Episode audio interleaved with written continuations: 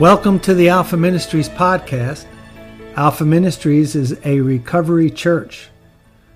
Our mission is to teach individuals and institutions to recognize and apply the gospel of grace, building stronger families and communities.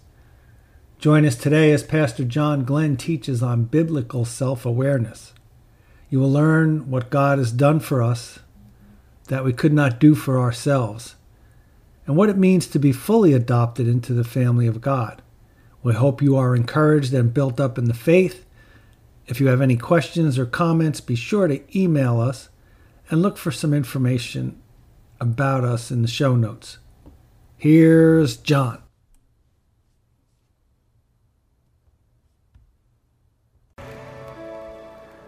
We enter into Romans chapter 7 with another question. Don't you know? Another, know you not, brethren.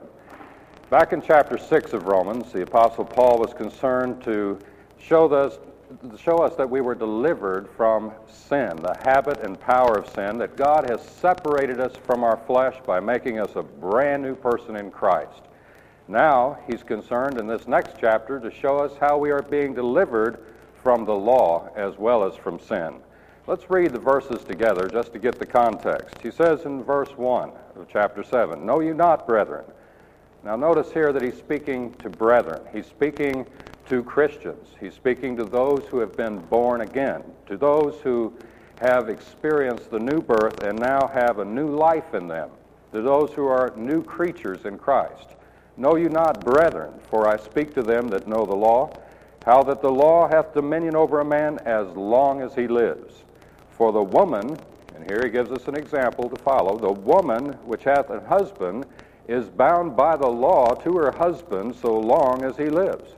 But if the husband be dead, she is loose from the law of her husband. So then, if while her husband lives she be married to another man, she shall be called an adulteress. But if her husband be dead, she is free from that law, so that she is no adulteress, though she be married to another man. Now, it's very important that you and I grasp what Paul is telling us here as believers concerning our relationship now with the law. It's extremely important that we understand not only have we been delivered or set free from sin, but we have also been set free from the law. But in order to really appreciate that, we're going to have to understand what the law is. And so let's take a moment or two and try to come to a better awareness of what he means when he addresses us as brethren and he says that I speak to them that know the law.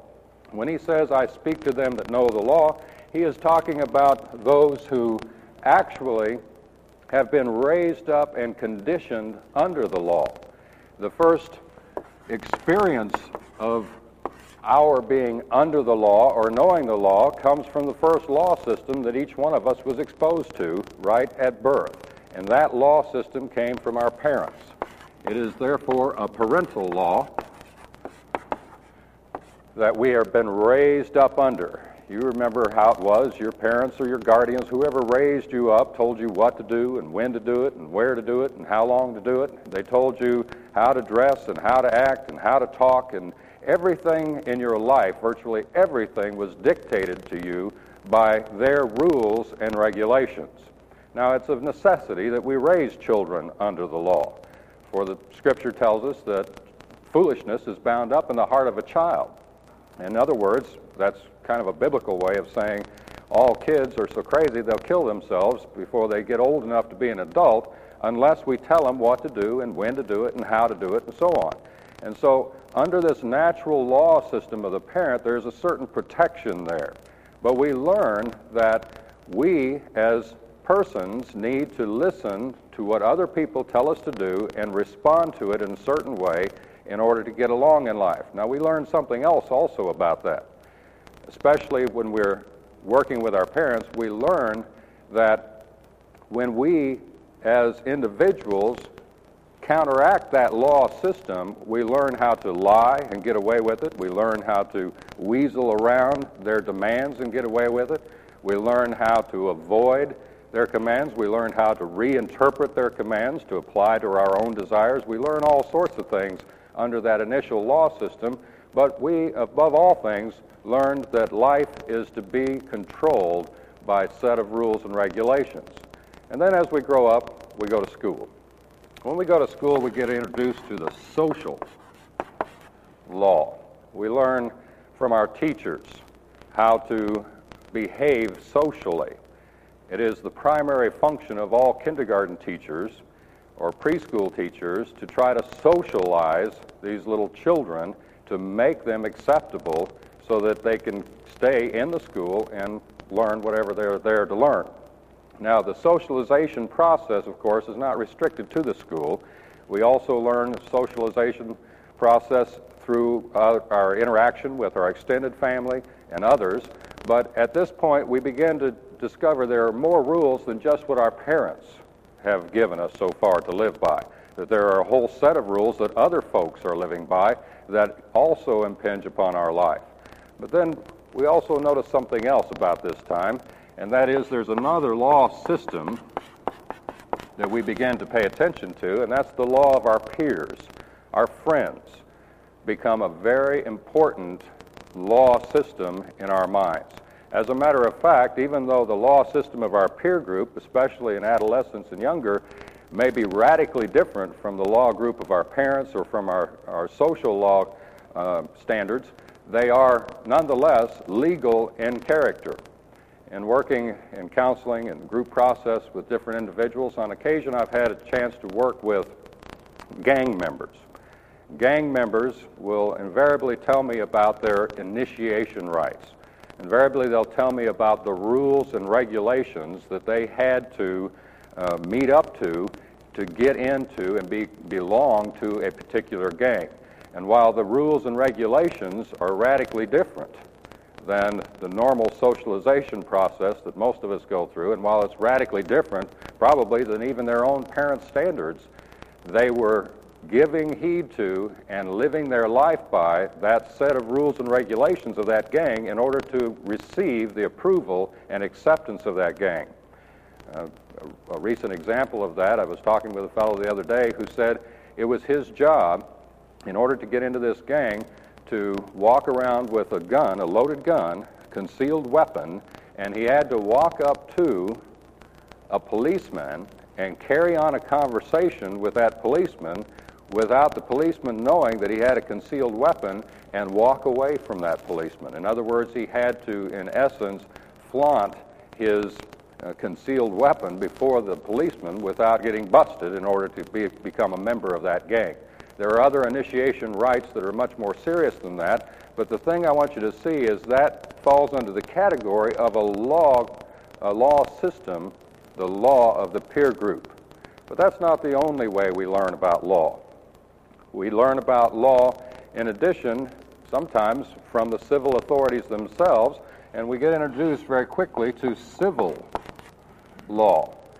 The civil law refers to the rules and regulations that our communities are governed by, and this ranges from the city ordinances and statutes that we live in to the, the state statutes and criminal justice code to federal law, even in some respects to international law.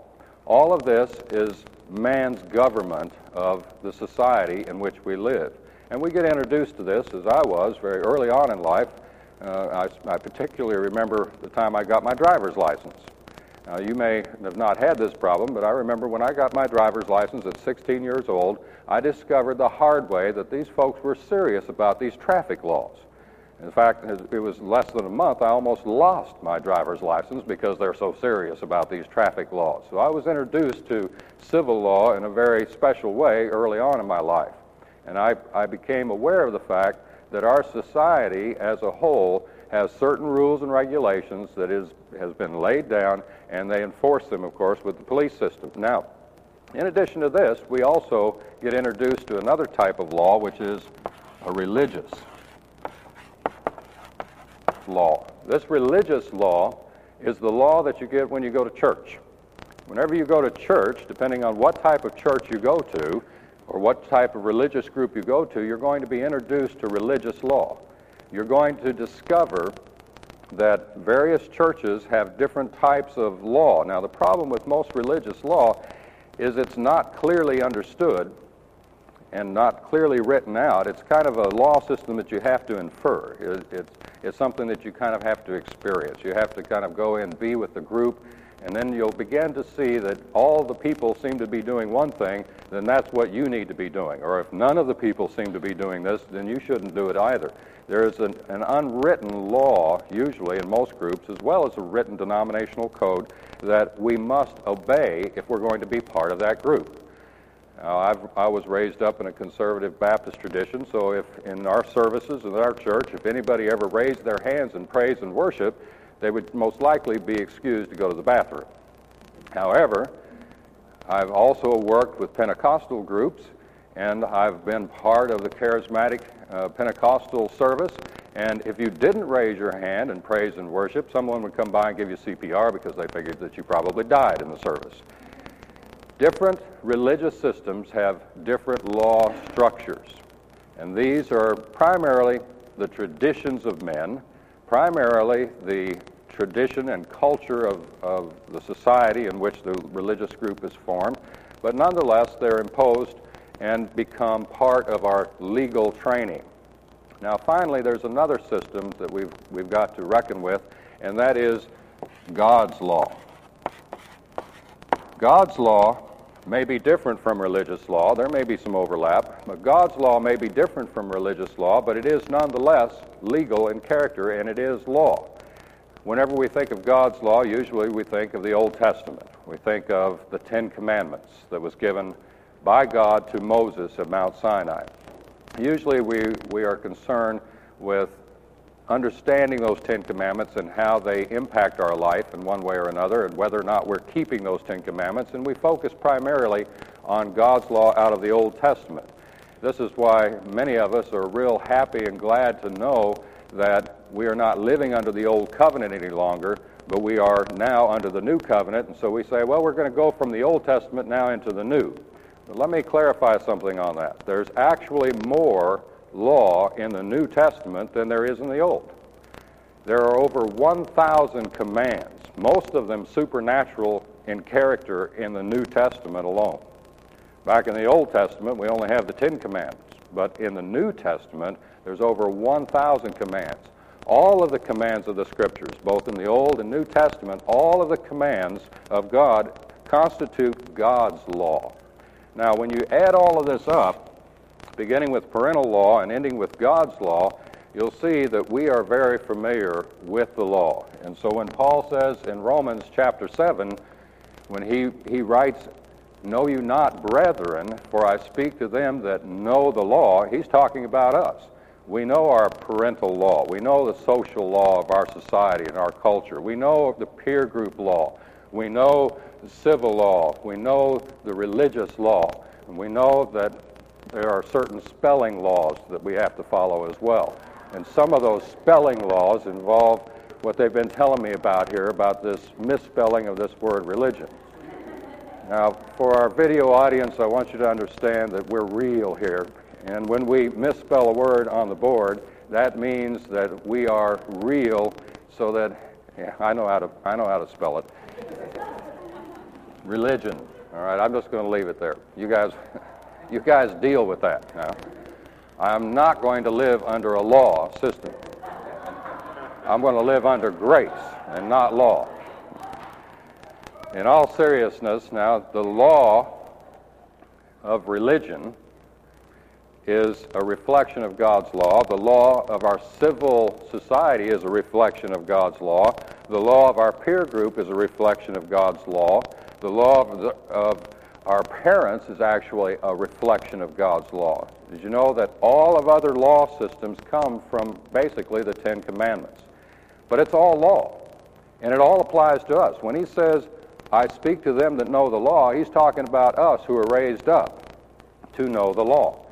Now, the most important personal application about this whole thing is this that when we seek to live our life by a set of rules and regulations.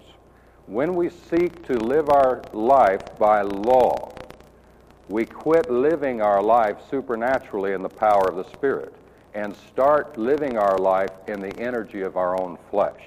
And in this way, we become dysfunctional.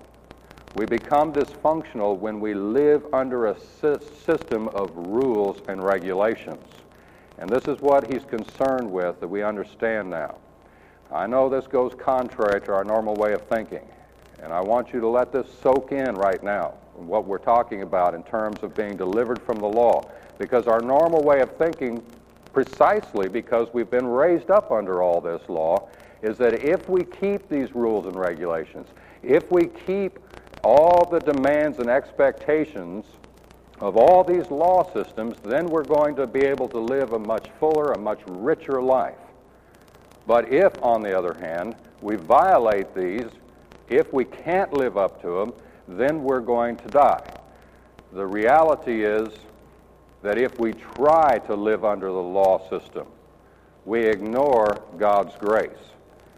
And by ignoring God's grace and being under the law system, we die. So Paul goes on now in chapter 7 to give us an analogy that illustrates the dominion and the bondage of the law system that we live under when he says that a man has, uh, dominion rather, has, I'm sorry, the law has dominion over the man as long as he lives. And he gives us this analogy. He says, The woman which hath an husband, it's an analogy for marriage, is bound by the law, that is, particularly the law of marriage.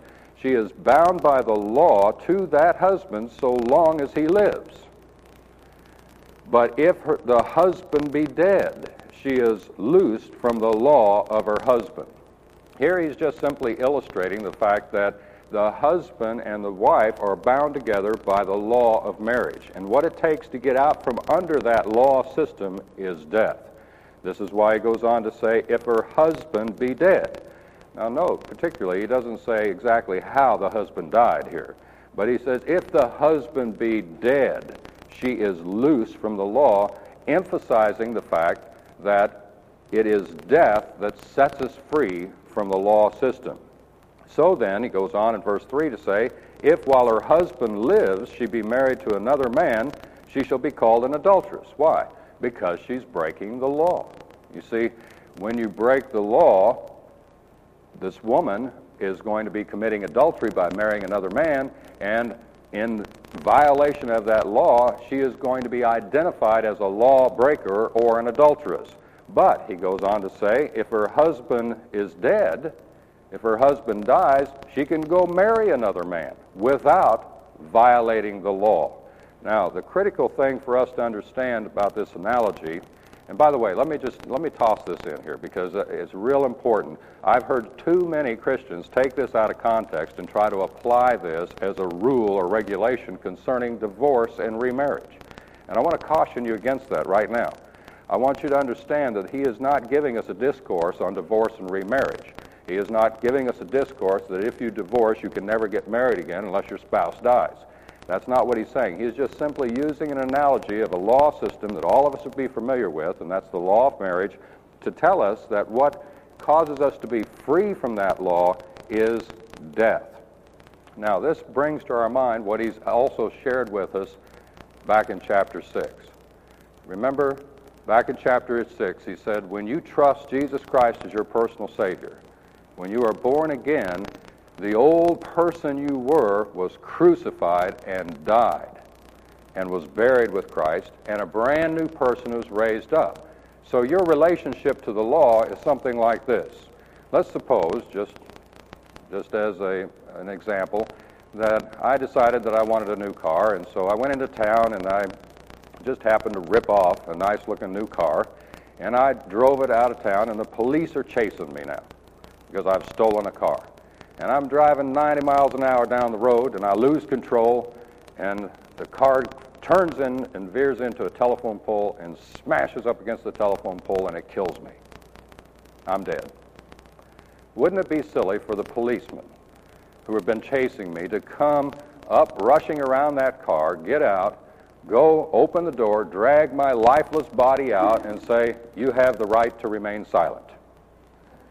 Wouldn't it be silly for them further to cuff me, to throw me and, and my body in the back of their squad car and take me downtown and book me and fingerprint me? Why would that be silly? Because you see, I'm dead. Dead men aren't under the law. The law has no jurisdiction over a dead man. Death frees us from the law. This is the only point that Paul is making in this analogy to begin with. He says the woman who has a husband is bound by the law to her husband as long as he lives. But if there's death that enters in and separates them, then she is free from the law. Now let's look at the application to us. In verse 4, he says, Wherefore, my brethren, you also are become dead to the law by the body of Christ. See, now he's telling us directly what I just alluded to a moment ago back in chapter 6. You have become dead to the law by the body of Christ for this reason that you should be married to another, even to him who is raised from the dead, that we should bring forth fruit unto God. You see, under this law system that we have all been raised up in, there is nothing but death. This law system produces death because all of these expectations, whether we understand it or not, have consequences that we experience if we do not meet up to them in, in death in one form or another. All of this produces death. Well, what he's telling us here is that we there in order to live then we must get out of this law system into another system we've been studying about and that's the system of grace god's undeserved love and favor and kindness towards us what it takes to get out of this system of law into the system of grace is what we've been identifying as the death of Christ on the cross. And as we go through this death, we become free to be married to another. That other that he describes here in verse 4 is none other than Jesus, who was raised up from the dead. And the concept of being married to him involves our union with Christ. So that we then, here we are, originally, I'm going to put you right here, you were married to the law originally. Originally, everything you did was by law. You met up to your parents' expectations, the peers' expectations, your society's expectations, religious expectations, and tried your best to live up to God's law. It didn't do anything really but produce death in you. God knew that, and so by His own provision, by joining you inseparably to Christ in his death on the cross and his burial, you died to the law. This relationship was once and for all destroyed. You died to the law so that you could be married to another, even him whom God has raised up from the dead, Christ, so that you could become inseparably joined to him. Now, again, the term married here is very important. The concept of oneness with Christ comes into play when we, when we realize we are married to another, even to him whom God has raised up from the dead. That means we are joined to Christ. Now, having been joined to Christ, we have no more relationship to the law. This is so hard for us to realize because you see, everything in our subconscious mind, or what the Bible calls the heart, has been programmed. Everything has been programmed to live according to the law, according to rules and regulations. If you want to get a little bit of an understanding of what the law is like and what it does to you, and if you want particularly to understand your own flavor of your own law system, I want you to remember this word. Just whenever, whenever you want to know what your law system is that you're carrying around on yourself, or the law system that other people are putting on you or that you're putting on others, just remember this word expectations.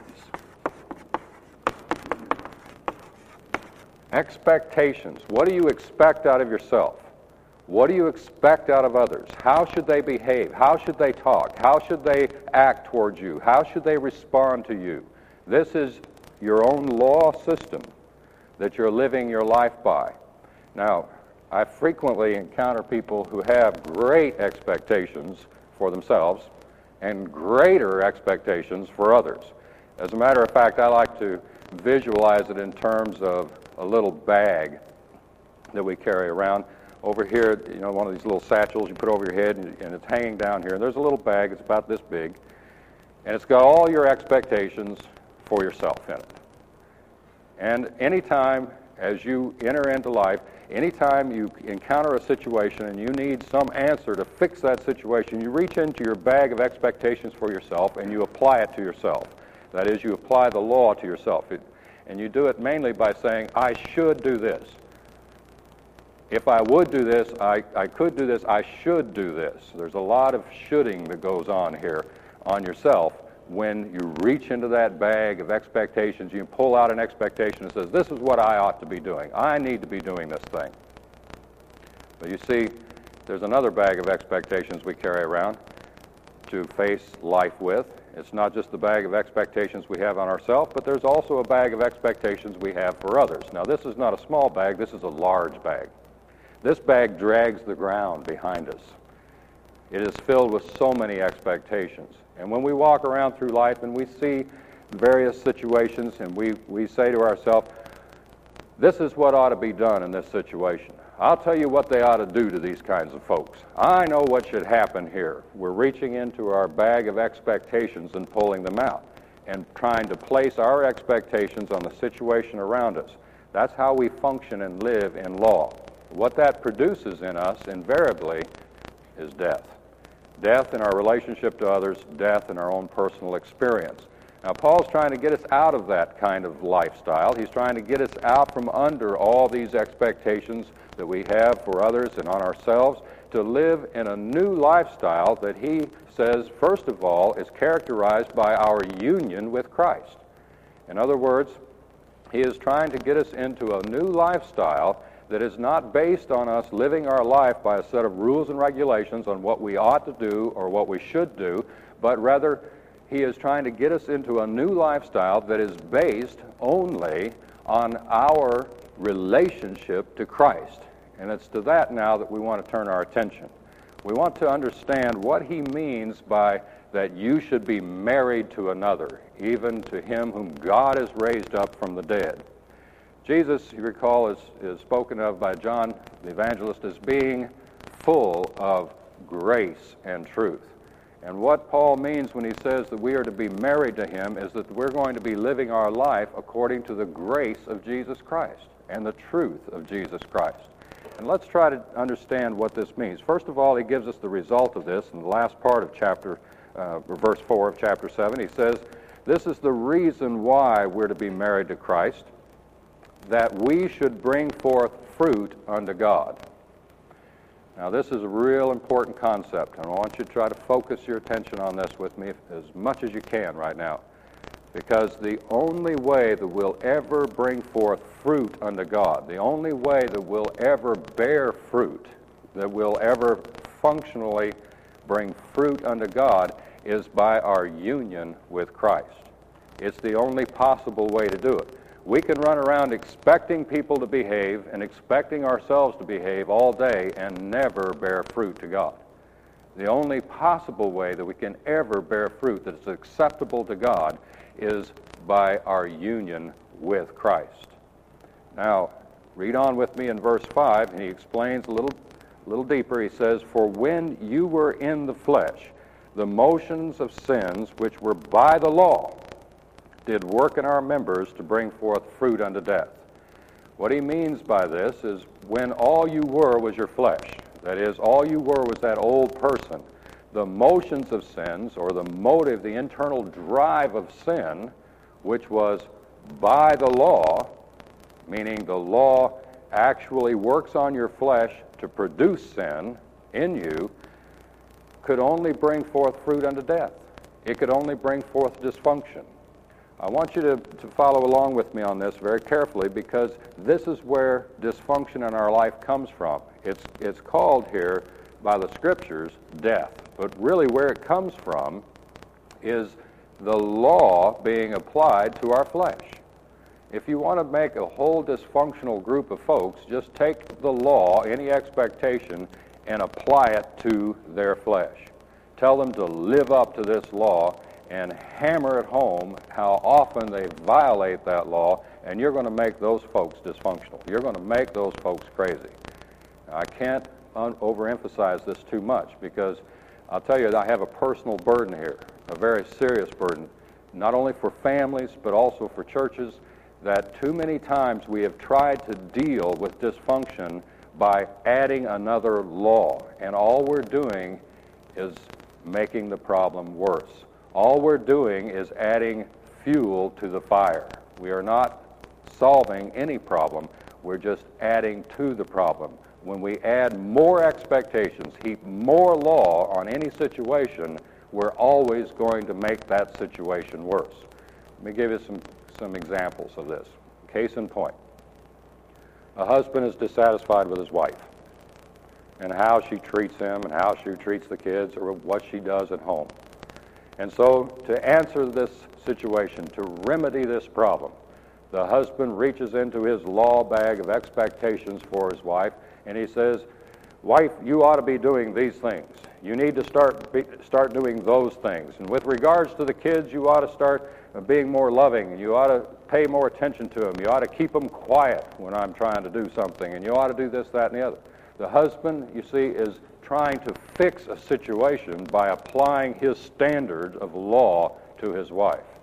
Invariably, what he's going to reap from that is rebellion in that woman. He is going to get that woman to rebel against him because you see, you can't change another person by the application of the law.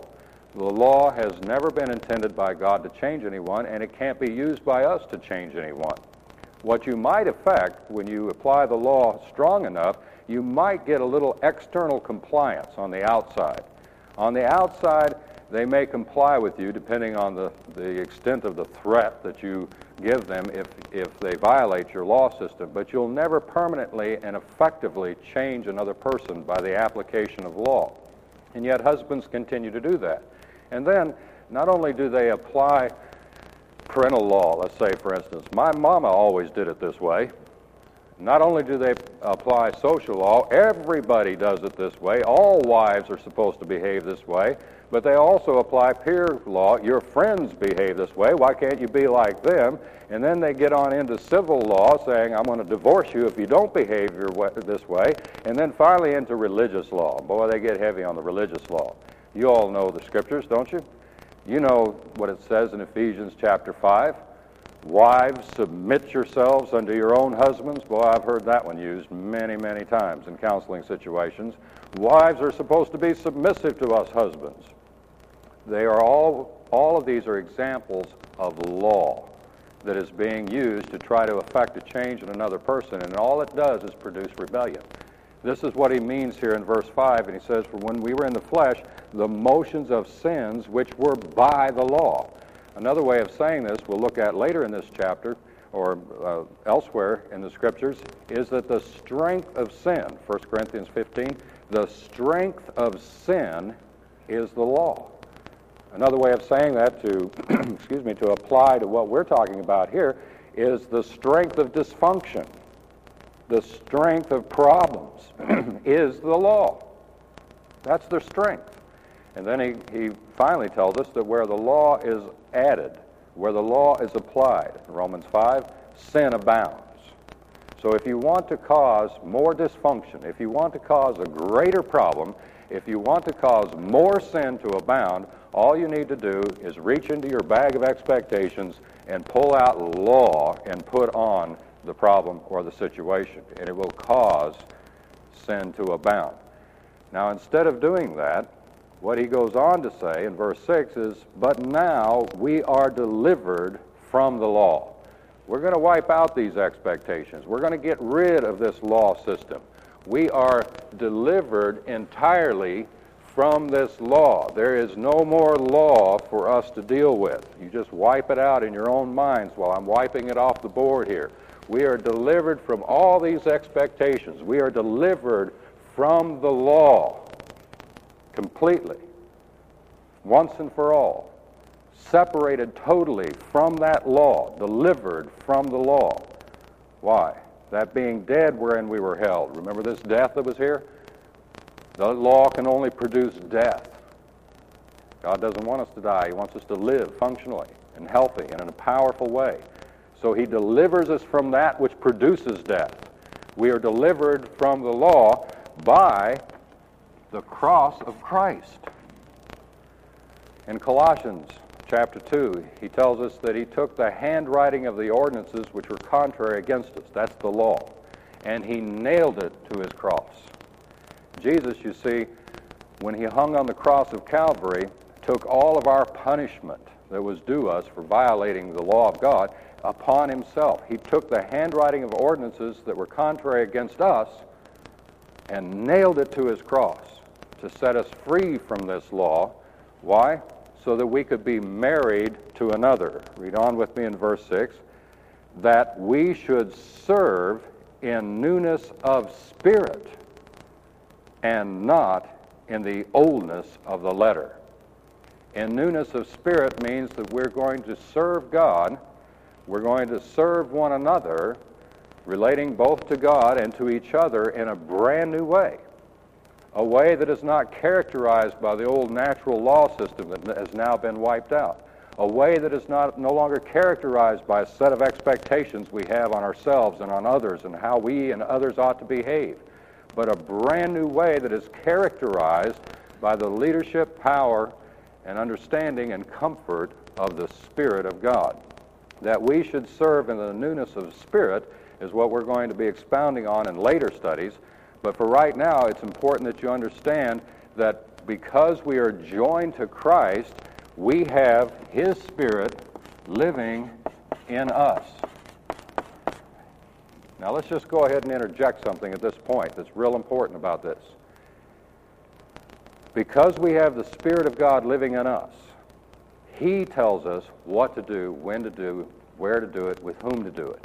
The Spirit of God, God Himself is speaking directly to us. What this means is it's in fulfillment of the new covenant of grace when He said, I will write my law on your hearts.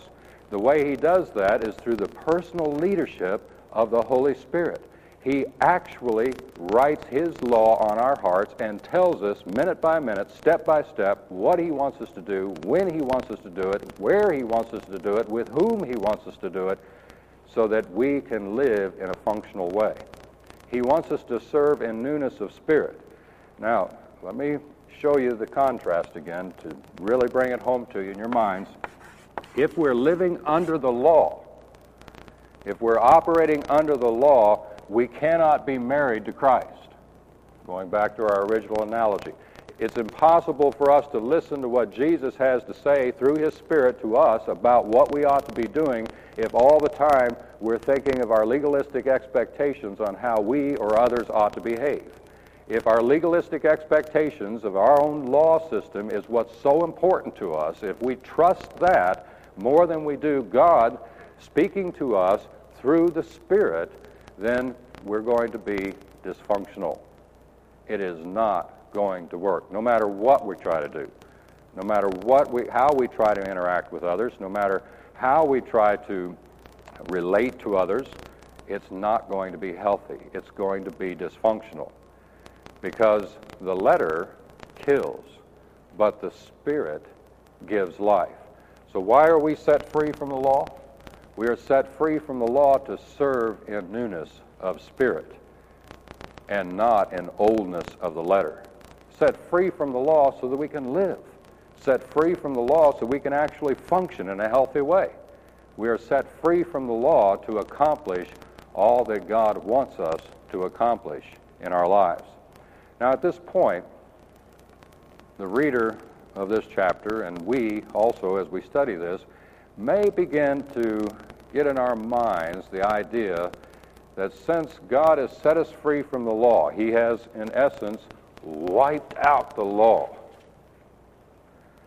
Since God has eliminated the law from our life, that we might get the idea that the law was a bad thing, that it wasn't any good to begin with, that it's something that is to be thought of as even bad now. To avoid this, Paul goes on in these next few verses to describe the purpose of the law. Why did God give the law in the first place? If we're not to live under the law now, we're not to live under the law, but live in grace by the power of the Spirit, why did God give the law in the first place? Read on with me in verse 7. What shall we say then? Is the law sin? That is, is the law itself bad? Is the law itself wrong? Are expectations of ourselves and others by themselves bad? What shall we say then? Is the law sin? God forbid.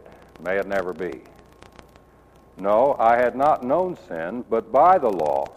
For I had not known lust, except the law had said, Thou shalt not covet. And here he introduces us to the first purpose of the law, and that is to point out what sin is. This is really what the law of God was designed to do in the first place. It was designed to point out to us what is sin so that we would understand what it is that kills us. So the law itself is not sin. The law itself is not bad. It's not wrong. It's our efforts to try to live up to that law without Christ that's bad, because that's not possible. It's not the law itself. Now, it's important that we understand when Paul says, Is the law sin here? He is anticipating a question that will naturally arise in our minds.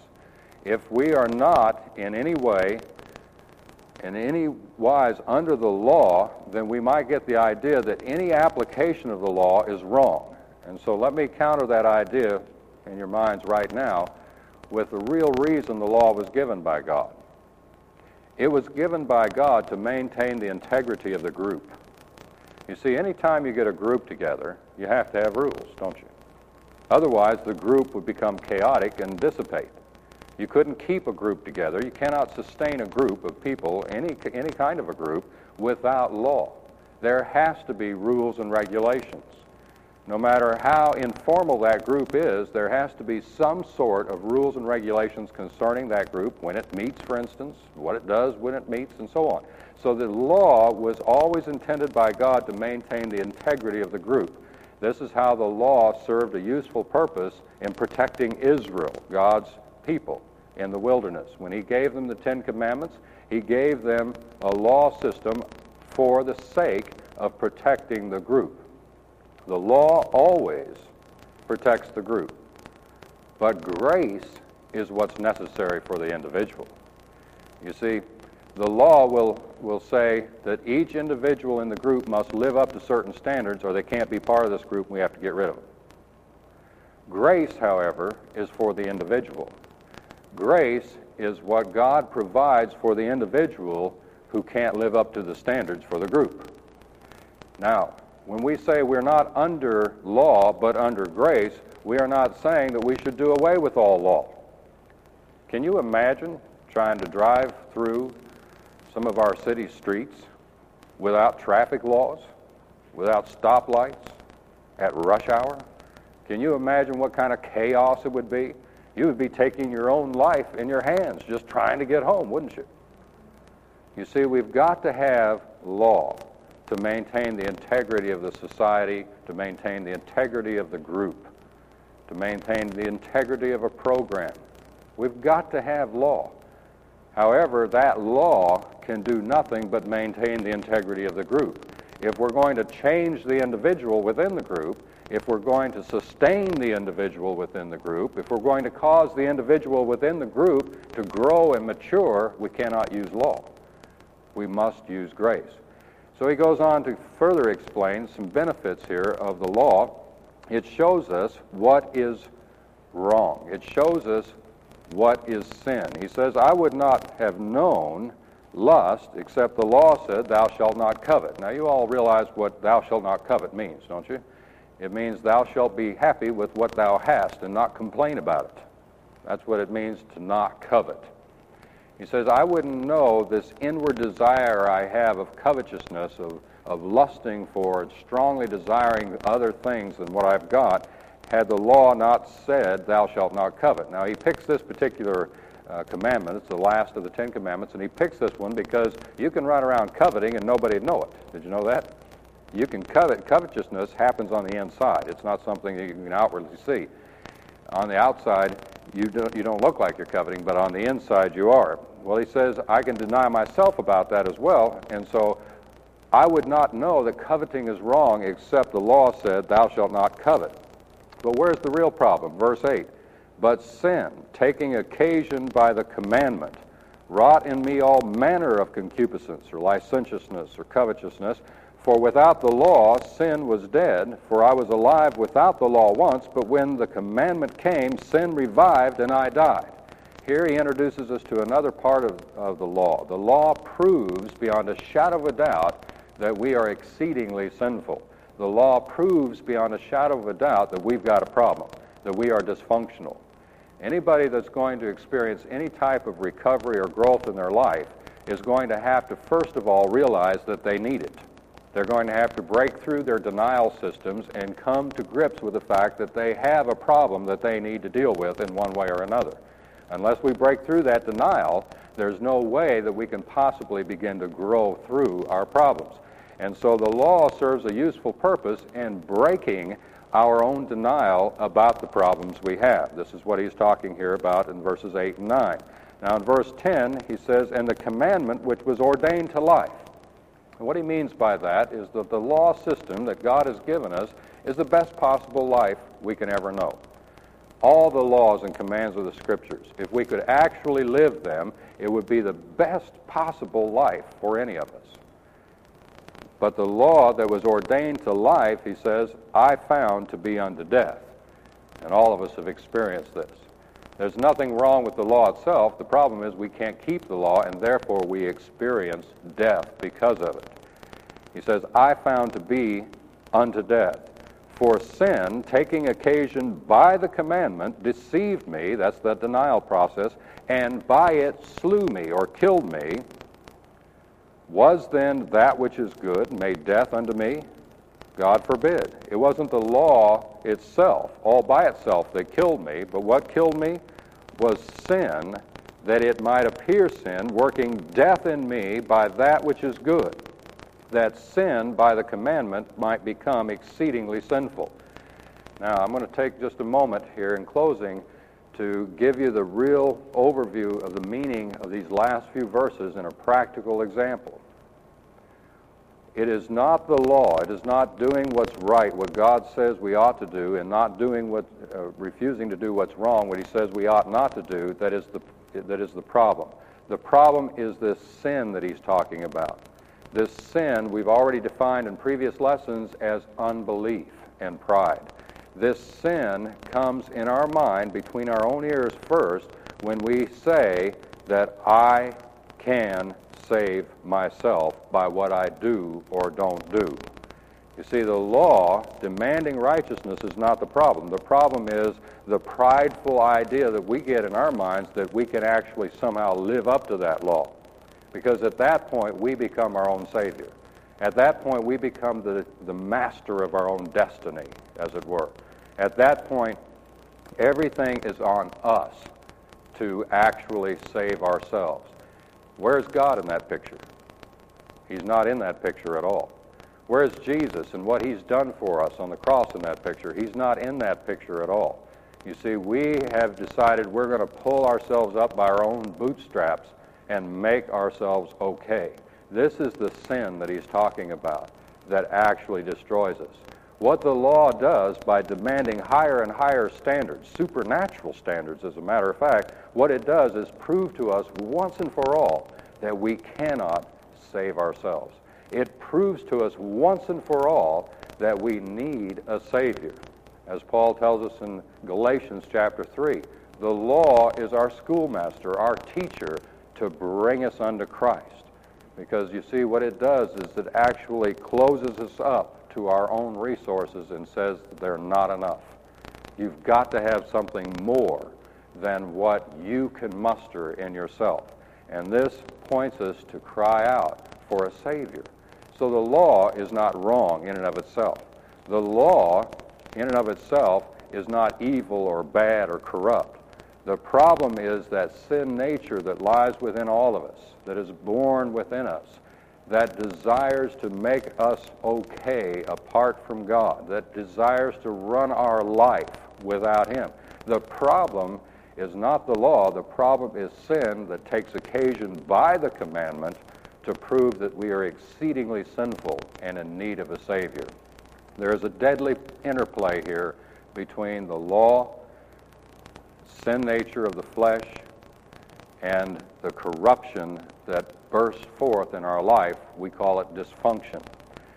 Now, we leave off in verse 14 with a pitiful cry.